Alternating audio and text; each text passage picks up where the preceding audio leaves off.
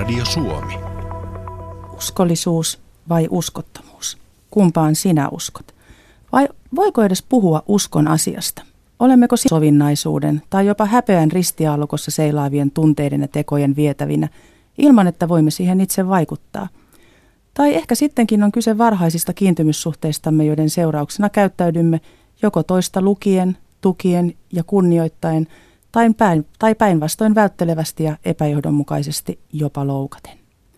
Tänä tiistaina onnelliseksi ohjelmassa kuullaan, mitä te kuulijat mietitte uskollisuudesta ja uskottomuudesta. Kirjeitä meille ja viestejä on tullut ennätysmäärä. Siitä voisi päätellä, että uskottomuusteema koskettaa aika monia. Ruodussa ja ajassa meidät pitää tänäkin iltana ihana Paula Jokimies. Lupaatko pitää? Totta kai, kuri on kova. Hyvä, kiitos. Voisin nimittäin jo nyt veikata, että meillä on mielenkiintoinen tuntinen taas tiedossa ja se menee vauhdilla. Ja tervetuloa suoraan lähetykseen vastaamaan kanssani kuulijoiden kirjeisiin myös Väestöliiton parisuudekeskuksen johtaja, sosiologi ja erityistason psykoterapeutti Heli Vaaranen. Tervehdys kaikille. Ihanaa, kun olet täällä. Kiitos. Rauman pitsiviikoilla Mustanpitsin yössä tekemässäni pikagallupissa tuli esiin väite, että kesä on otollista aikaa uskottomuudelle. Onko väite kesäleskien villistä vaihteesta totta vai tarua vai molempia? Mitäs mieltä Heli olet? Mä itse ajattelen, että on hiukan semmoinen ehkä vanhanaikainen termi toi, toi um, kesäleski, että silloin kun äidit lapsineen meni maalle ja mies ja ehkä kaupunkiin töihin, hän oli siis yksin. Toisin sanoen hän oli kesäleski ja hän kärsi yksinäisyydestä ja sillä tavalla alkoi ehkä hakea jotakin kontaktia, jotakin lämpöä, jotakin seuraa. Meillä tulee myöhemmin yhdessä kysymyksessä nimittäin ilmi se, että nykyään kun ihmiset joutuu pitää, aikuiset pitää eri aikaan lomia lasten pitkien kesälomien takia, niin on vähän uuden tyyppistä kesäleskeyttä, mutta puhutaan siitä myöhemmin. Parisuhteessa ja avioliitossa uskottomuudeksi voidaan sanoa yksittäistä tekoa tai pidempään jatkunutta tilannetta, jossa toisen luottamusta petetään erottisessa ja tai seksuaalisessa mielessä. Eli tehdään jotain, mitä oma puoliso ei hyväksyisi ja mikä satuttaisi, jos hän sen tietäisi. Joko halataan, suudellaan, keskustellaan intiimillä tasolla tai mennään jopa sänkyyn kolmannen osapuolen kanssa ilman puolison hyväksyntää. Sitten taas niin kutsutuissa vapaissa suhteissa sen sijaan on tehty sopimus, mitä voi ja saa tehdä ilman, että kumpikaan kärsii tai kokee tilanteen ikäväksi. Silloin kumppanien tai puolisoiden välillä tapahtuva kontaktisuhteen ulkopuoliseen mieheen tai naiseen ei ole uskottomuutta, mutta muissa tilanteissa uskottomuus on yleensä asia, joka satuttaa ja usein myös erottaa puolisot toisistaan. Heli, miten sinä lyhyesti kuvailisit uskottomuutta? Sitä on tosi vaikea muuten lyhyesti mm. selittää. Olen miettinyt sitä paljon, kyllä se näkyy meillä Väestöliitossa meidän palveluissa hyvin paljon. Ähm, minusta se äh, lähtee sieltä tekijästä, se on, motiivi tulee hyvin kaukaa, se alkaa yleensä pienenä flirttinä, sitten lähtee eteenpäin yhteydenpitoina, sitten fyysiseksi jäävinä suhteina, sitten voi tulla useita lyhyitä suhteita, voi tulla jokin vakavampi suhde ja lopulta ollaan mahdollisesti jo sellaisessa jatketussa petoksessa. Ähm, joka, joka taas on hyvin hankala tilanne jokaiselle osapuolelle, koska tämä pettäjä on luvannut uskollisuutta ja yhdessäoloa omalle puolisolleen. Hän on luvannut uskollisuutta ja yhdessäoloa tälle pettämiskumppanilleen, niin hän on siinä kahden tulen välissä, mutta ei kuitenkaan mietitä, että tämä olisi kauhean yleinen ilmiö, että sillä tavalla puhutaan nyt aika erityisestä tilanteesta. Joo, ei suomalaisia eikä ylipäätään ihmisiä mitenkään kannata yleisesti leimata uskottomaksi, mutta tuossa tilanteessa, jonka juuri mainitsit, niin sitä voi jo kutsua dilemmaksi. Ratkaisematon ongelma luvata uskollisuutta kahteen eri suuntaan. Otetaan ensimmäinen aika yksityiskohtainenkin kuulijakirje. Se tulee nimimerkiltä Petetty viiden lapsen isä. 20 vuoden parisuhteemme aikana vaimoni on pettänyt minua useita kertoja. Meillä on viisi yhteistä lasta, jotka ovat syntyneet vuosina 1997-2006. 99 syntynyt lapsemme menehtyi ja vuosi nuorimman syntymän jälkeen vaimoni ihastui vanhimman lapsemme kaverin isään.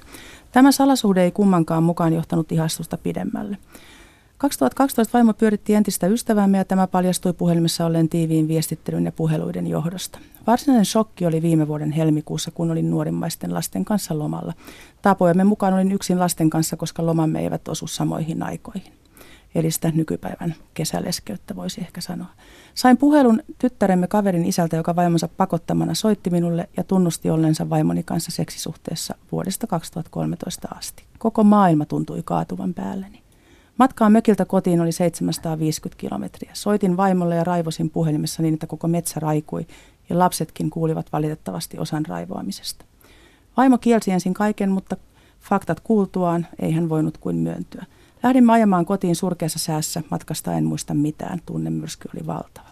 Laitettuani lapset nukkumaan jatkoin vaimolle raivoamista, mutta yllätyin hänen suhtautumisestaan. Hän käyttäytyi kuin kaikki, mitä oli tehnyt, olisi hänelle sallittua. Puolustuksenaan hyökkäsi kaikkea sitä vastaan, mitä minä olen. Sain kuulla olevani surkein ihminen maan päällä. En pysty mihinkään, olen lihava kömpelö, vanha mies. En ole koskaan tykännyt käydä baareissa ja ravintoloissa tanssimassa ja riekkumassa, ja se olikin yhtäkkiä suurin vikani. Olen liian kiltti ja rauhallinen. Olen antanut kaikki aikani perheelleni, lapsillemme ja vaimolle, enkä ole ajatellut koskaan vain itseäni. Vaimo taas ei muuta ajattelekaan kuin itseään ja omaa hyvinvointiaan. Ei järjestä perheelle mitään yhteistä, riekkuu bilettämässä, ollen jopa öitä pois kotoa, sanoen hups, myöhästyin junasta. Käytin ennen jonkun verran alkoholia kuitenkin niin, etten koskaan ollut ymmärrystä vailla. Nyt olen, jonkun ver- nyt olen pian puolitoista vuotta ollut täysin ilman, koska ajattelin sen olevan se syy, minkä takia minua on petetty. Mutta ei, meno vaan jatkuu. Lasten takia yritän pysyä kasassa. Itsetuntoni on pahasti miinuksella, häpeän tunne sanoin kuvaamaton. Että joku on niin paljon parempi kuin minä, että minut työnnetään sivuun ja otetaan tilalle kuka tahansa muu. En välillä ymmärrä, mikä pitää minua jaloillaan. Tunteeni ovat kuin sää, jonain päivänä pilven takaa pilkahtaa pieni auringonsäde ja toisena taas myrsky. Muistan ajatelleni ymmärtäväni niitä ihmisiä, jotka ovat päättäneet elämänsä tällaisen tragedian johdosta. Itselläni kuitenkaan en tunne rohkeuden riittävän sellaiseen. Tämä kirjoitus on varmasti sekava, mutta niin ovat tunteenikin. Anteeksi. No ei tarvitse pyytää anteeksi. Nimimerkin petetty viiden lapsen isän kirja on erittäin kuvaava esimerkki siitä, miten pitkälle tilanne voi kahden aikuisen välillä ikävimmillään mennä. Pettymystä, pettämistä, vihaa, katkeruutta, kommunikoimattomuutta, syyttelyä, ahdistusta, vähättelyä ja hyökkäyksellä puolustautumista. Pohdin kirjan luettuani, mistä tässä olisi järkevintä aloittaa, koska meillä on luettavissa vain toisen osapuolen tarina ja sitä tietenkään mitenkään vähättelemättä. Ja tilanne vaimon kanssa on kirjeen lähettäjälle ymmärrettävästi lähes kestämätön ja kaikki tunteet, joita hän käy läpi, ovat enemmän kuin inhimillisiä. Ennen kuin annan Helille puheenvuoron, niin tekee mieli pohtia tätä asiaa, että perheessä on syntynyt monta lasta aika lyhyen ajan sisällä ja heti kun nuorin lapsi on tullut ikään, jossa napanuora äitiin hieman höllene on äiti aloittanut suhteen kolmanteen osapuolen ja kirjasta ei selviä myöskään, onko pariskunta saanut mitään apua lapsensa menehtymisen jälkeen. Se jo itsessään on elämällisesti niin traumatisoiva kokemus, että toivoisi heidän keskusteleen asiasta jonkun ammatti-ihmisenkin kanssa. Koska jo lapsen kuolema voi aktivoida vanhemmassa asioita, tunteita ja tekoja, joita ei välttämättä muuten nousisi pintaan. Mutta mitä mieltä Heli olet tästä tarinasta? Joo, tämä on erittäin traaginen tarina. Minusta tämän kiltin miehen oma keskusteluterapia voisi olla nyt todella hyvä asia, koska hän itse kertoo tässä, hän on antanut kaikkensa perheelleen, lapsilleen ja, ja asettanut aina itsensä viimeiseksi. Ja, ja se ei ole tuonut sellaista tilannetta hänelle, jossa hän voisi asettaa hyvät, vankat rajat sille, mitä puoliso voi tehdä. Ja, ja nyt tarvittaisiin sitä, että hän saisi tukea omalle itsetunnolleen itselleen ja löytäisi itsensä sen, sellaisen hyvän keskusteluterapian kautta mä, olen, mä uskon siihen ilujasti, koska mä oon nähnyt kerta toisensa jälkeen, että se toimii, se todella auttaa. Tätä hänelle suosittelisin.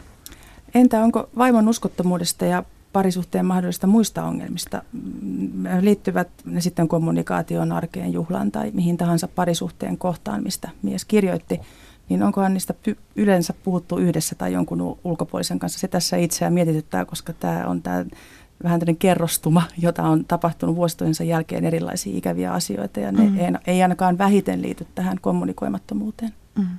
Ainakin tiedän sen, että tällainen, tällainen henkilö, joka toistuvasti loukkaa läheisiään, yleensä hän haluaa, että se loppuisi, mutta hän ei kykene sitä lopettamaan.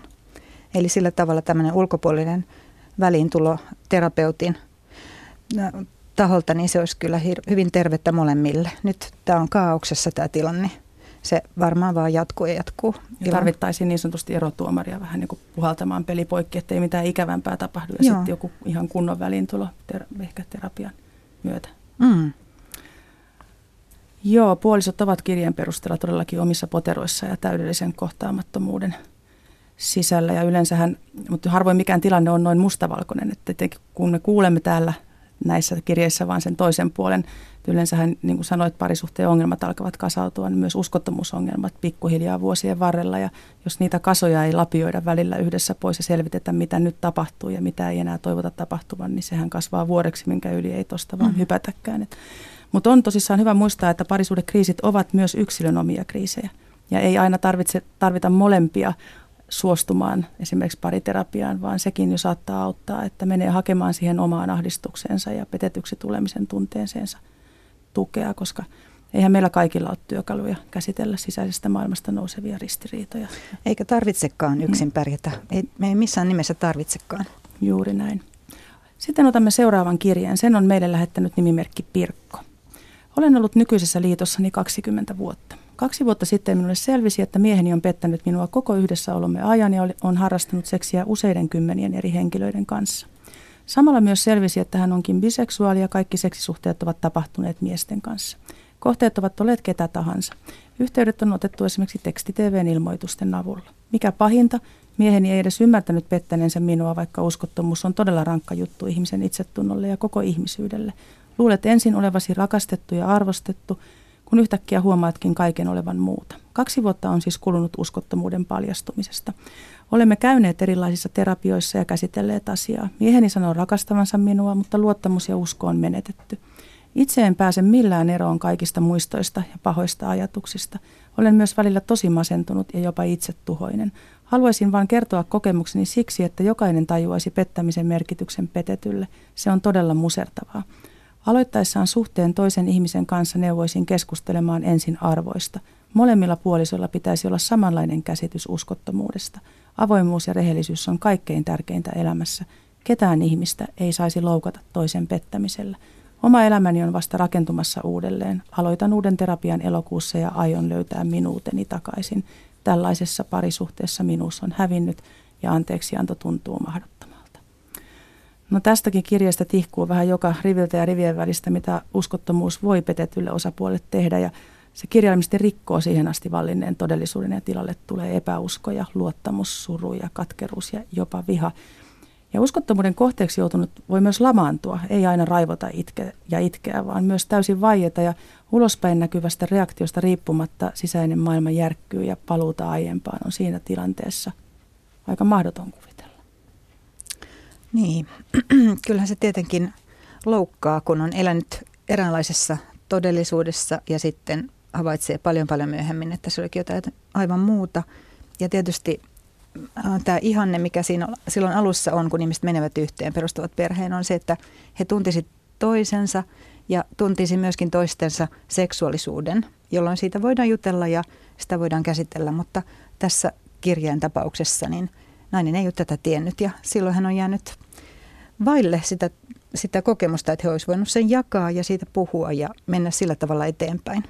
Ja niin kuin ihmisen seksuaalisuudesta, seksuaalisuudesta tiedämme jo aiempien onnelliseksi ohjelmien myötä ja muutenkin, että se on hyvin laaja ja kategorisoimaton asia ja ei välttämättä ole mitään selkeitä rajoja, missä menee biseksuaalisuuden, homoseksuaalisuuden, heteroseksuaalisen suuden raja. Ja se on ehkä vähän pelottavakin asia joillekin ihmisille, koska ihmiset haluaisivat nähdä asiat hyvin selkeinä lokeroina. Ja kun näin ei ole, niin voisi veikata, että tämän miehen kohdalla hän ei ole jostain syystä uskaltautunut tuomaan tätä puolta itsessään esiin ja joutunut sitten jotenkin, ja myös sitten kokenut, koska hän ei tuosta esiin, niin se ei ole edes pettämistä.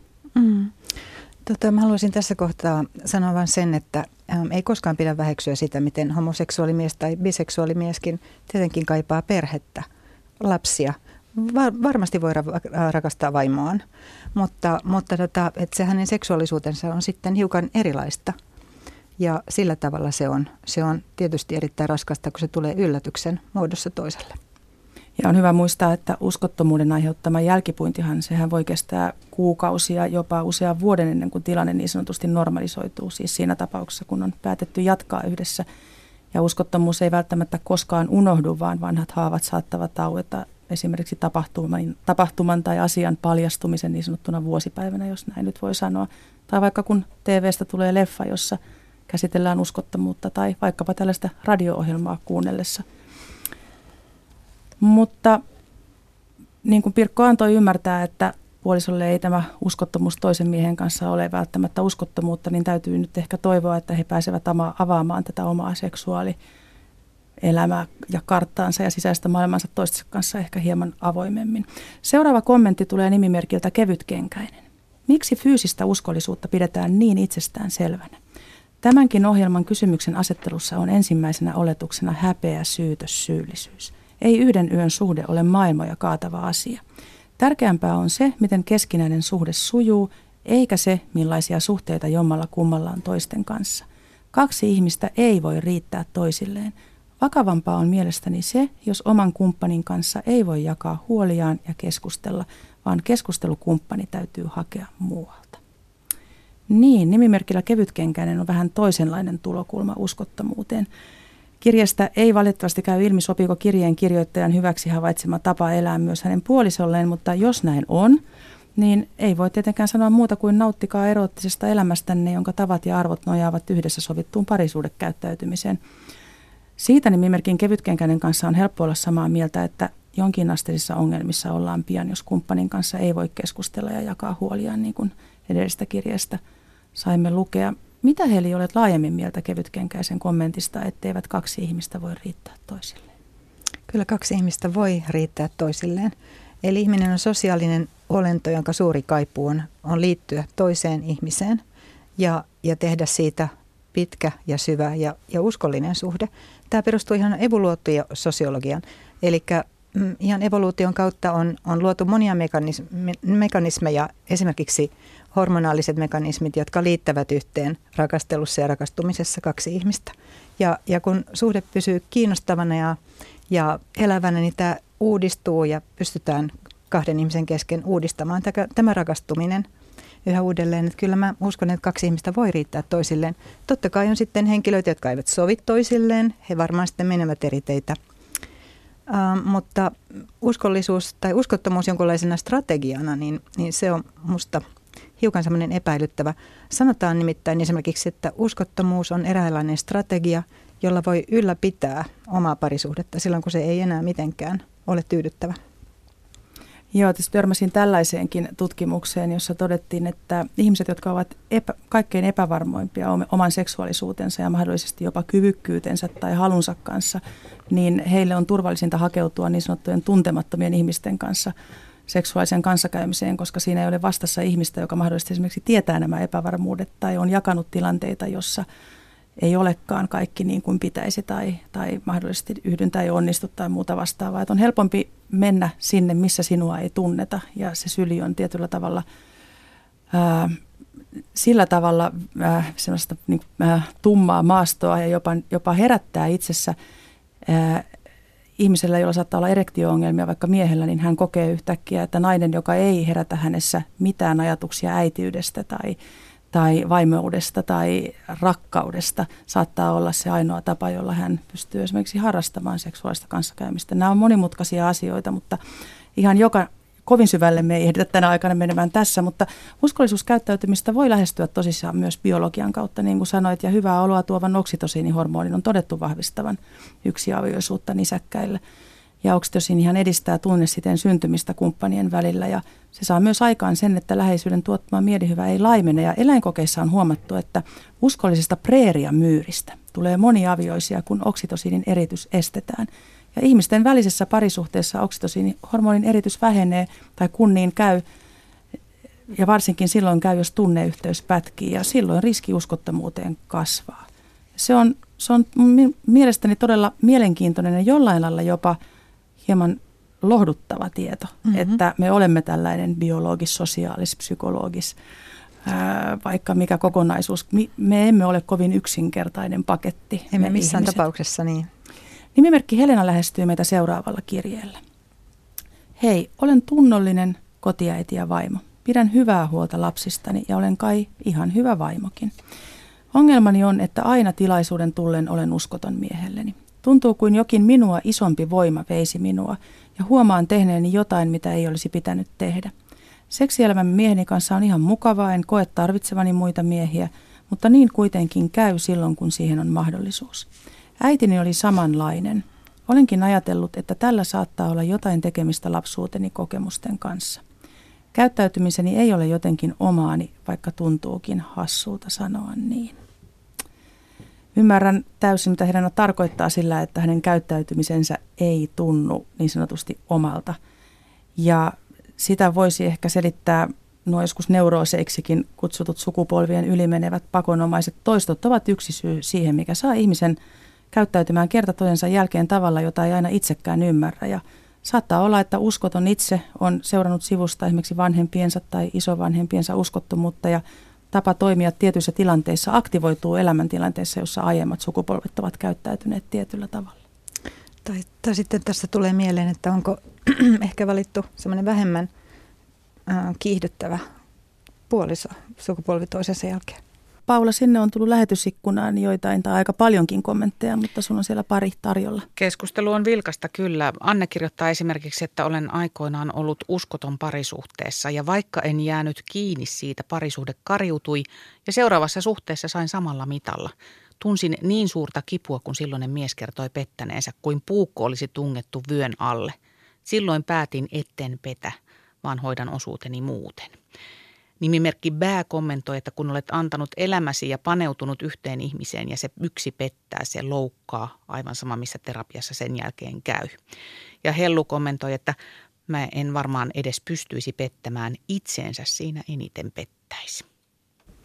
Mielenkiintoisia kommentteja joka ikinen. Seuraavassa kirjeessä lähestytään uskottomuuden herättämiä ajatuksia vähän samalta kantilta kuin äskeisessä Helenan kirjassa. Se on tullut nimimerkiltä Rilmavini ja tämä sivuaa myös äsken, äskeistä Paudan lukemaa ensimmäistä lähetysikkunan kommenttia. Olen ollut sekä petturi että petetty ja juuri tässä järjestyksessä. Petin omaa puolisoani henkilön kanssa, joka oli tahollaan naimisissa. Erosimme molemmat ja me petturit menimme yhteen. Silloin päätin, että en enää koskaan petä kumppaniani, enkä pettänytkään, mutta hän petti minua. Pitkä suhde katkesi kuin seinään, enkä saanut koskaan selitystä, miksi hän teki niin. Hän ei edes yrittänyt selvittää asiaa. Tapa, jolla hän minua petti, oli, lisäksi julma minua kohtaan. Oudointa oli, että mielestäni, mielestäni olimme onnellisia ja mikään ei kielinyt tällaisista ongelmista ennen kuin ne yhtäkkiä paljastuivat erittäin ikävällä tavalla. Nyt tiedän, miltä tuntuu, kun rakas puoliso pettää. Olen entistä varmempi, että en halua koskaan aiheuttaa kenellekään sitä tuskaa, jota edelleen tunnen, sekä pettämisestä että petetyksi tulemisesta. Miksi toiset eivät koskaan opi virheistään, vaan toistavat ne aina uudelleen? Ja miksei sitä nykyistä suhdetta voi ensin lopettaa, jos haluaa eroon kumppanista tai haluaa jotain toista? Niin miksi eli? Niin, kuka, kuka olisi niin valtavan rohkea kaikissa elämän käänteissä, että varmasti jokainen joskus käyttäytyy raukkamaisesti tai ei ole niin ihanteellinen kuin haluaisi olla. Ja tällaisissa tilanteissa voi sitten pettää toista. Mutta kyllä se on hirveän traaginen asia ja, ja se, ei, se ei tosiaan poistu helpolla, se pettämisen aiheuttama loukkaus. Ja kuulee usein mietittävän ja kuulee siis pu- ihmisten puhuvan tai varsinkin näiden uskottavuuden kohteena olevien puhuvan siitä, että luulin, että kaikki oli, oli hyvin. Rakastelimme juuri edellisenä viikonloppuna, tuli, olimme ihanalla matkalla ja sitten siellä selvisi tekstiviesteistä tämä, että ihan viimeiseen asti eletään ainakin ulkoisesti tai jopa niin, niin syvällisesti, että puoliso luulee, että eletään onnellista elämää, niin tällainen tapahtumaketju on yllättävän yleinen. Miten sinä Heli sitä selittäisit? No se on oikeastaan mahdotonta, jos on valtavan suuri avoimuus puolisoiden välillä – ettei, ettei tietäisi, mitä hän touhuu, mitä hän ajattelee. Mitä pidempään uskolliset, onnelliset parit, muuten tutkimusten mukaan on, on yhdessä, niin sitä enemmän he lukee toistensa ajatukset ja tietää ja näkee, näkee katseesta ja, ja lukee ilmapiiristä, missä mennään. Eli sillä tavalla jokin valtava etäisyys siellä on näissä suhteissa, joita, joista, joista kerrotaan näissä kirjeissä. Eli voisiko ajatella niin, että myös tämä niin sanottu petetty osapuoli ehkä haluaa nähdä, että kaikki on hyvin, vaikka ehkä joku osa hänessä vaistoaa ja jopa pelkää, että kaikki ei ole hyvin. Että... Niin, ihminenhän on ihan loputtoman taitava uskomaan ja toivomaan parasta. Ja sillä tavalla saattaa olla, että sulkee silmänsä niiltä vaikeilta asioilta, joita, joita ei halua nähdä. Ja tämähän voi koskea sekä, sekä pettämisen kohdetta että häntä, joka itse sitten syyllistyy tähän pettämiseen. Vielä aiempiin kirjeihin ehkä viitaten, kun mietittiin noita sukupolvien ylimeneviä mahdollisia toistoja, niin erään tutkimuksen mukaan varsinkin pojat seuraavat kuulemma helposti isänsä jalanjälkiä, mitä uskottomuuteen tulee. Ja tiedostamaton käyttäytymisen syy voi jopa lähteä siitä, ettei halua tai osaa antaa omalle vaimolleen enempää, mitä oma äiti on saanut. Jossakin sisäisen maailman rivien väleissä tietyllä tavalla tiedostamattaan kostaa vaimolleen sitä, että minun äitinikin joutui kestämään tuon tyyppisiä kauheuksia tai petetyksi tulemista, niin miksi sinä pääsisit helpommalla. Naisten suurin syy kuulemma uskottomuuteen on ennemminkin yleinen tyytymättömyys parisuhteen tilaan, ei niinkään äidin tai isoäidin malli uskottomuudesta, mutta siis sekään ei tavatonta ole, niin kuin tuolla sanottiin. Aivan. Kyllä nämä mallit periytyy sillä tavalla, että minkä verran me arvostamme toista sukupuolta. Se näkyy kaikessa, miten me puhutaan, miten me käyttäydytään, miten me toimitaan, miten me eletään hänen rinnallaan. Se kunnioitus sitä toista sukupuolta kohtaan, miestä tai naista, se näkyy ja tämä sitten saattaa siirtyä seuraavalle sukupolvelle. Ja jos ei siellä esimerkiksi ole arvostusta naista kohtaan tai jos ei siellä ole arvostusta miestä kohtaan, niin silloin voidaan tehdä tällaisia julmia tekoja. Ja sellainenhan uskottomuus on, se on julma teko. Otetaan seuraava kirje. Se on nimimerkiltä Carpe Diem. Ex-aviomieheni oli uskoton, eli kävi naisissa avioliittomme aikana. Tuolloin se oli minulle järkytys ja ensimmäisen ilmitulon jälkeen selviteltyämme asiaa keskenämme oletin, että vieraissa käyminen ei toistuisi, mutta eipä niin ollutkaan. Toki en voi tietää kuinka paljon ja kuinka monen naisen kanssa mieheni avioliittomme aikana pelehti sinisilmäisenä uskoessani kaikki selitykset hänen poissaoloilleen. Päähuomioni oli yhteisissä lapsissamme ja heistä huolehtimisessa, työssä käymisen ja kodin hoitamisen lisäksi.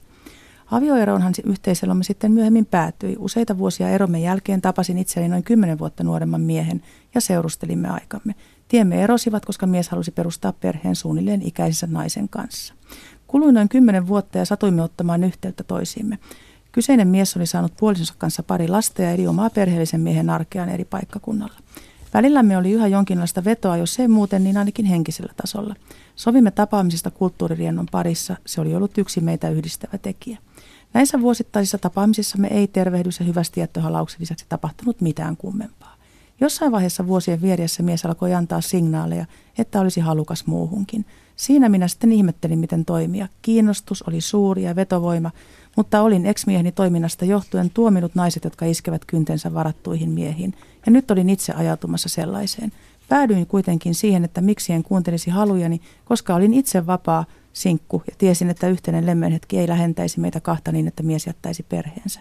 Tähän asti arvioni on ollut oikea, tapailemme toisiamme, mutta nykyään hän on seurassani muutamankin vuorokauden, enkä tarkkaan ottaen tiedä, miten selittää poissaolonsa kotona, mutta kokemuksestani johtuen oma uskollisuus ja uskottomuuskäsitykseni vuosien saatossa on muuttunut sallivammaksi. Elämä on liian lyhyt hukattavaksi, eli miksi ei nauttisi niistä pienistä hetkistä, mitkä ovat mahdollisia, jos ja kun ne eivät pohjimmaltaan haittaa ketään muuta, vaan saattavat jopa hyödyttää mainitsemani miehin omaakin parisuudetta. Jaa, Heli Vaaranen, mitä sanot nimimerkin Carpe Diem tilanteesta ja ajatuksesta? Siellä oli monenmoista. Niin, Carpe Diem, tarttu hetkeen. Mm. Joo, no paljon, paljon ehkä toiveajattelua, että tämä ei ajautuisi huonompaan suuntaan. Eli tota, ähm, siellä Väestöliitossa me, me kohtaamme hyvin paljon tällaista problematiikkaa, äh, rakastajia, rakastajattaria. Ja, ja tavattoman kirkassilmäisinä uskotaan, että mikään ei koskaan ajaudu huonompaan suuntaan. Että meillä on vaan tämä ihan, ihana salaisuus. No valitettavasti aina se tulee jotakin kautta ilmi. Koska elämään kuuluu odottamattomat tilanteet ja yllätykset. Eli sillä tavalla niin tota, kun hän on val, valmis siihen, että tämä jonakin kauniina päivänä jotakin kautta tulee ilmi tämän miehen perheelle. Joo, näitä monia kirjeitä yhdistää tämä, että tulen itse petetyksi, huomaan itse jossain vaiheessa pettäväni. Eli tietyllä tavalla se vaakakuppien välillä sehlaaminen, jos näin satakuntalaisittain saisi sanoa, että, että tietyllä tavalla ajatellaan, että elämä olisi sillä tavalla hallittavissa, että tässä olisi joku tämmöinen tasapaino, että sitä sitten niin kuin sanoit, niin joku illuusio siitä, että se, ne kaikki narut olisivat omissa käsissä ja toisen ihmisen mahdolliset mielenmuutokset tai mahdollisesti ihan jo sen petetyn aviopuolison kyky ja ymmärrys vaistota ja näin päin pois. Mm. Mä hiukan ihmettelen näitä suuria päätöksiä, että en ikinä petä tai no nyt petän. Mä olisin itse paljon kiinnostuneempi siitä, että, että voisiko tehdä sellaisen päätöksen, että mä nyt todella panostan mun omaan rakkaussuhteeseen. Me luetaan myös noista, monista näistä kirjeistä, että miten paljon on antanut itsestään perheelle ja näin edelleen, että kuitenkin se oma kumppani kaipaa läheisyyttä, niin kuin oma itsekin kaipaa läheisyyttä, lämpöä, läsnäoloa, huomiota. Siellä Väestöliitossa mä voin vannoa, että kun nainen, joka on hyvin herkkä tyytymättömyydelle parisuhteessa. Hän sanoo, mä en saa huomiota. Se on kuulemma yleisimpiä naisen itkun syitä aamujen tunteina, että ei saa tarpeeksi puolisoltaan huomiota ja siinä voi ehkä molemmin puolin sitten miettiä, että mikä siinä on kohtuullista siinä väitteessä ja mikä kohtuutonta, mutta harvoin ihminen valittaa asiasta, jossa jotain perää ei ole. Ja monissa parisuudeoppaissa ja myös pari terapioissakin todetaan, että ei petetyn käytöksestä tai arkisesta toiminnasta saisi etsiä syitä uskottomuudelle, ja niin varmasti onkin. Kuitenkin osassa kirjasta tuodaan aika paljon esiin sitä, että yksi syy mahdollisesti omalle pettämiselle tuleekin sitten jo siitä omassa parisuhteessa tapahtuvasta tai tapahtumatta jääneestä asiasta.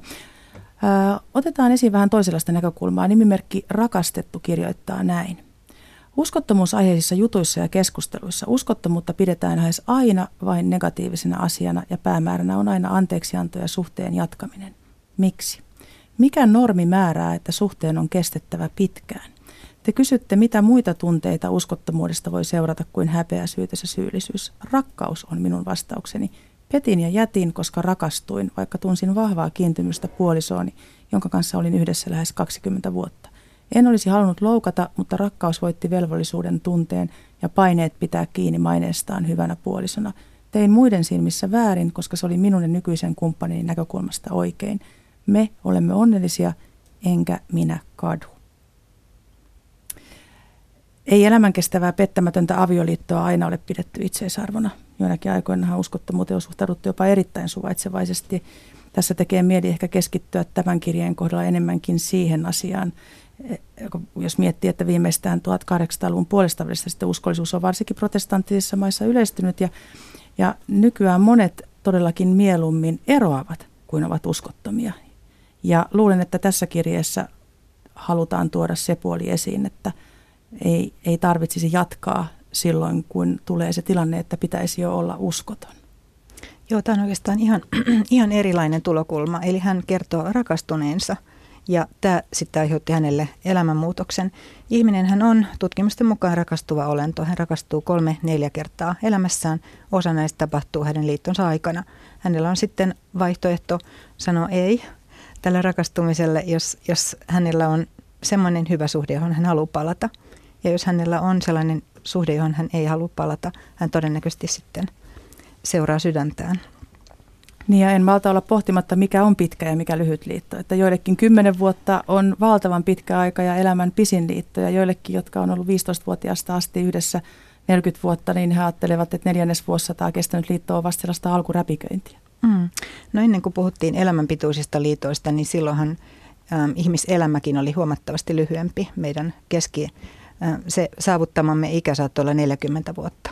Eli tota, ähm, joo, ihmiselämä voi tänä päivänä olla vaikka 114 vuotta, eli aika pitkiä liittoja ne elämänpitoiset liitot sitten olisivat. Hienoa, jos ne ovat onnellisia, mutta kyllä tämän päivän ihminen niin kuin etsii sellaista onnea itselleen ja, ja sen sijaan, että me laskettaisiin näitä vuosia, niin mä olisin tosi kiinnostunut siitä joka, jokaisesta päivästä, että minkälainen se päivä on, minkälainen olen puolisoni kohtaan, minkälainen hän on mua kohtaan, minkälaisella tunnelmalla me mennään nukkumaan – ollaanko me toisellemme rakastavaisia vieläkin. Se on musta kiinnostavaa. Ei se vuosien määrä. Sitten puhutaan uskottomuudesta rajan tuolta puolen. Vihki liturgiassakin puolisot lupaavat ja tahtovat rakkauden kestävän, kunnes kuolema heidät erottaa. Silti aika usein puolison kuollessa suku tai jopa yhteiset lapset ja ystävät toivat leskeksi jääneeltä jonkinasteista kuolemankin jälkeistä uskollisuutta. Nimimerkki Johanna kirjoittaa näin. Miksi edesmenneen miehen suku tuomitsee nuoren lesken uuden suhteen? Onko se pelkoa vai häpeää? Miksi suhde yleensäkään nähdään negatiivisena asiana? Nimimerkki Johannan kysymys on mielestäni hyvä esimerkki siitä, millaisista eri ihmisyyden kohdista uskollisuuden kokemus tai eetos nousee. Johannan kuolleen miehen suku on onnistunut jotenkin mielessään toivomaan leskelle hyvän ja täyden elämän toivomisen sijaan tylyä, ellei jopa yksinäistä loppuelämää. Ja he kokevat Johannan jollain tasolla pettävän edesmenneen miehensä muiston, olevan jo, ole, jopa ole, olevan uskoton, jos hän aloittaa uuden suhteen, tai sitten he pelkäävät mahdollisen uuden suhteen olevan jotenkin vahingoksi. Kirjasta ei selviä, oliko Johannalla ja hänen kuolella miehellään lapsia, mutta jos oli, niin se voi ehkä osaltaan selittää miehen suvun lyhytnäköistä ja aika itsekästäkin odotusta, koska luulessaan, että he esimerkiksi suojelevat mahdollista lasta tai lapsia uudelta miesystävältä tai jopa puolisolta, he lähinnä minun mielestäni projisoivat omaa pelkoaan lesken uudesta elämänvaiheesta. Mutta vaikka läheisten ja tuntemattomampienkin käyttäytymisen motiivien ymmärtäminen on tärkeää, niin eihän kaikkea silti tarvitse hyväksyä. Ja Johannan tapauksessa muistuttaisin kyllä sukua, kuka heistä on siinä jokapäiväisessä elämässään kokenut sen suurimman menetyksen. Ja ei tarvinne alleviivata, että eniten kuolema koskettaa varmasti leskeksi jäänyttä ja heidän mahdollisia lapsiaan. Ja sen jälkeen kysyisin, onko suku sitä mieltä, että aviomiehen kuoltua lesken pitäisi suurimman surun hälvettyä lakata elämästä naisen elämäänsä ja kuvainnollisesti tai miehen riippuen kummasta tässä nyt on kysymys Johanna kohdalla naisen elämästä ja kuvainnollisesti niin sanotusti kuolla pystyyn kuin elämään, vielä sitä elämää, mitä on jäljellä. Että eihän uusi rakkaus mitenkään mitätöi tai petä sitä aiempaa tai vähättele sitä kuolemaan päättynyttä liittoa. Yhtä vähän kuin se avioero ei mitätöi sitä aiempaa liittoa, jos siinä varmasti on ollut myös niitä hyviä hetkiä. Vai mitä sinä ajattelet Heli Johannan kertomasta? Mm. Mä ajattelin, että onpa tämä Johanna tärkeä tämän pois, pois nukkuneen miehen suvulle. Että hän on siis tärkeä henkilö ja varmaan hänessä henkilöityy myöskin, myöskin todella paljon muistoja tästä pois, pois menneestä, varmaan yllättäen kuolleesta miehestä ja, ja sillä tavalla niin tämän suvun on vaikea monenmoisista syistä nähdä, nähdä sitten, että siihen tulee uusi ihminen, mutta, mutta tota, mm, on hyvin vaikea näin vähäisten tietojen perusteella sanoa, mistä on kyse, mutta kyllä me siis sosiaalisina olentoina jotenkin me kauheasti ähm, vaaditaan traditioita ja, ja rakastamme riittejä ja perinteitä ja tällaisia. Ja sitten se uudelleen avio, avioituminen, uudelleen pariutuminen voi tuntua yllättävältä. Ehkä siellä on, on liian vähän et, sitä, että tunnettaisiin se uusi ihminen, että voisi tuntea hänet, niin silloin ei tarvitse tuomita tällaista pelottavaa asiaa. Eli neuvoisitko, että Johanna rohkeasti tutustuttaisi uuden puolisonsa tälle edesmenneen miehensä suvulle ja lapsille? Joo, aina se, että tuntee ja tutustuu, niin se poistaa näitä ennakkoluuloja ja pelkoja. Että reippaasti vaan päivää sanomaan. Otetaan sitten seuraava kirje. Nimimerkki Marjukka kirjoittaa näin. Olen ollut 45 vuotta parisuhteessa ja 40 vuotta siitä on ollut onnellista uskollisuutta aviopuolisoni kanssa. Mieheni sairastui aivoveren kiertoon ja toipui siitä hyvin. Hänellä on myös diabetes, joka on pistoksilla hallinnassa. Toivottuaan hän palasi työelämään toiselle paikkakunnalle. Tämän jälkeen alkoi uskottomuus, jota hän ei myönnä, vaikka olen asian varmistanut. Hänen käyttäytymisensä minua kohtaan on tylyä ja tunteetonta. Minusta tuntuu kuin hän häpeäisi, kieltäisi, käyttäytyisi vältellen ja pakoillen. Kävimme parisuudeterapiassa ja tilanne parani siinä määrin, että pystyimme jonkin verran parempaan keskusteluun. Salasuhteet ovat kariutuneet yksi toisensa perään. Minusta tuntuu, että hän kuitenkin haluaa pitää kiinni turvallisesta kodista. Myös yhteiset asiat, kuten lapset ja lastenlapset ja yhdessä rakennettu koti sitovat meitä. Syyksi etääntymisellä hän sanoo, ettei hän yleensäkään enää, ettei häntä yleensäkään enää seksuaalisuus kiinnosta. Kuitenkin hän etsii ja saa deittiystäviltä ja salarakkailta hyvin seksuaalisia viestejä ja illat kuluvat netissä. Onko oma toiveeni lapsellinen, kun ajattelen, että meillä voisi olla vielä onnellinen vanhuus? Olemme kumpikin kohta 70, omat arvoni edustavat uskollisuutta ja pitkän avioliiton jatkuvuutta. Tekee mieli vielä lainata tässä ennen kuin anna Heli sulle puheenvuoro vähän itseään viisaampia. Eli Kari Kiiamaa muistuttaa, että parisuudetta merkittävämpi uskottomuuden aiheuttaja näyttää olevan ihmisen oma kasvu ja kehitys. Ja jokainen meistä käy aika ajoin läpi sellaisia kasvukriisejä, joiden vallitseva tunne on tyytymättömyys omaan elämään ja tällöin ihminen kyseenalaistaa siihen asti elämänsä elämän ja samalla usein myös parisuhteensa. Ja vakava sairastuminenhan on aina iso kriisi. Ja kriisin kokenut ihminen hakee usein keskusteluyhteyttä muihinkin kuin puolisonsa, koska saattaa esimerkiksi kokea, että puoliso ei ymmärrä sitä tilannetta. Ja keskustelu näiden uusien ihmisten kanssa tuntuu antoisammalta ja jollain lailla rakentavammalta, mutta ja rakastuminen on tietenkin sitä luonnollinen seuraus siitä siinä on vain se ongelma, että rakastuneena ei välttämättä pysty välttämättä arvioimaan elämänsä ihan monipuolisesti ja sitä koko historian kaartaan, miten siihen on tultu. Elämän toimeet voidaan tuolloin asettaa tähän uuteen kumppaniin, jota ei vielä edes tunneta kunnolla, vai mitä sanot Eli? Niin, kyllähän uusi, uusi asia aina merkitsee uusia mahdollisuuksia, ähm, mutta, mutta tässä kysyjä kysyy, että miten voisi palata siihen vanhaan hyvään ja miten voisi tehdä tästä ehkä onnellinen. Hän kysyy jopa, onko hän lapsellinen, kun hän toivoo onnellista vanhuutta. Um, mä mietin, että onko tämä mm, nämä omat arvot edustavat uskollisuutta ja pitkän avioliiton jatkuvuutta, niin nehän on pikkusen semmoisia niin semmoisia klisee-sanoja, että mitä sitten tarkoittaa. Toisin sanoen, minkälaiseen parisuhde onneen johtaviin tekoihin hän, hän itse on valmis, jolloin hän voi houkutella tämän miehen uuteen dialogiin, keskusteluun siitä, mitä hän tarvitsee ja haluaa. Tässä on, mä sanoisin, että tässä on taas ähm, tapaus, jossa henkilöllä ei ole mitään rajoja ja, ja tota, kumppani ei pysty hänelle asettamaan rajoja. Se, että me syytämme, niin ei se ole rajan asettamista. Rajan asettaminen on se, että mulle ei voi tehdä näin. Tämä loppuu nyt. Tai me keskustellaan nyt. Erittäin hyvin sanottu, Heli. Nimimerkki Mieleltään uskoton otetaan tähän viimeinen kirje, koska tästä aiheesta on tullut aika monta kysymystä. En ole kehdannut olla uskoton niin, että olisin pettänyt vaimoani, mutta olen ollut uskoton mielessäni. Vaimoni on seksuaalisesti kohtalaisen estynyt ja seksuaalisesti ei niin halukas kuin minä ja harrastan itsetyydystä sen odotuksen varjossa, kun vaimoni vihdoin haluaisi seksuaalista kanssakäymistä. Uskottomuuteni on siis mielellistä ja minulla on todella huono omatunto tästä. En oikein tiedä, mitä tehdä asian kanssa, jos osaatte auttaa. Asia saattaa olla hyvinkin yleinen avioliitossa, jossa ollaan leipäännytty arjen harmauteen. Haluan sanoa mieleltään uskottomalle, että sooloseksi eli itsetyydytys on ehdottoman luonnollinen jokaisen ihmisen elämään kuuluva, jos niin haluaa, ja siitä ei tarvitse ottaa koskaan milloinkaan minkäännäköisiä huonoja oma, omia tuntoja, ja jopa siitä voi keskustella siitäkin oman puolisonsa kanssa. Mutta se, että uskottomuus, kun sitä aidosti tapahtuu muualla kuin omassa päässä, se on pareille aina iso kriisi. Se saa ihmisen kysymään itseltään ja puolisoltaan, kelpaanko vai hylätäänkö minut. Ja ihmisen alkukantaisimpia emotionaalisia pelkoja on hylätyksi tulemisen tunne ja kokemus. Uskottomuus voi satuttaa pahasti ja vaatii monasti esimerkiksi pariterapiaa, jotta pari voi taas luottaa toisiinsa, jos siis päättävät jatkaa yhdessä. Mutta jokainen pariskuntahan miettii omista lähtökohdistaan, mikä on heille uskottomuutta ja mikä ei, ja sitä ei voi kukaan ulkopuolinen sanella.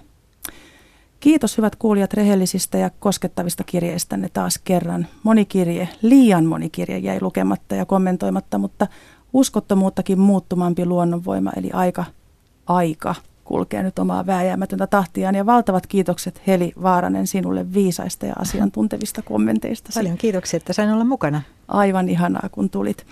Kesäkauden viimeisen onnelliseksi ohjelman teemana ensi tiistaina on nollatoleranssi seksuaaliselle häirinnälle. Vieraanani on seksuaalineuvoja, pari- ja seksuaaliterapeutti Antti Ervasti. Hän on työskennellyt muun muassa poikien talolla ja lähestymmekin aihetta niin tyttöjen, naisten, poikien kuin miestenkin näkökulmasta. Kiitos tästä illasta. Minä olen Nina Kiiskinen. Tavataan taas ensi tiistaina ja mukavaa kesäillan jatkoa Radio Suomen seurassa. Hei hei! Yle. Radio Suomi.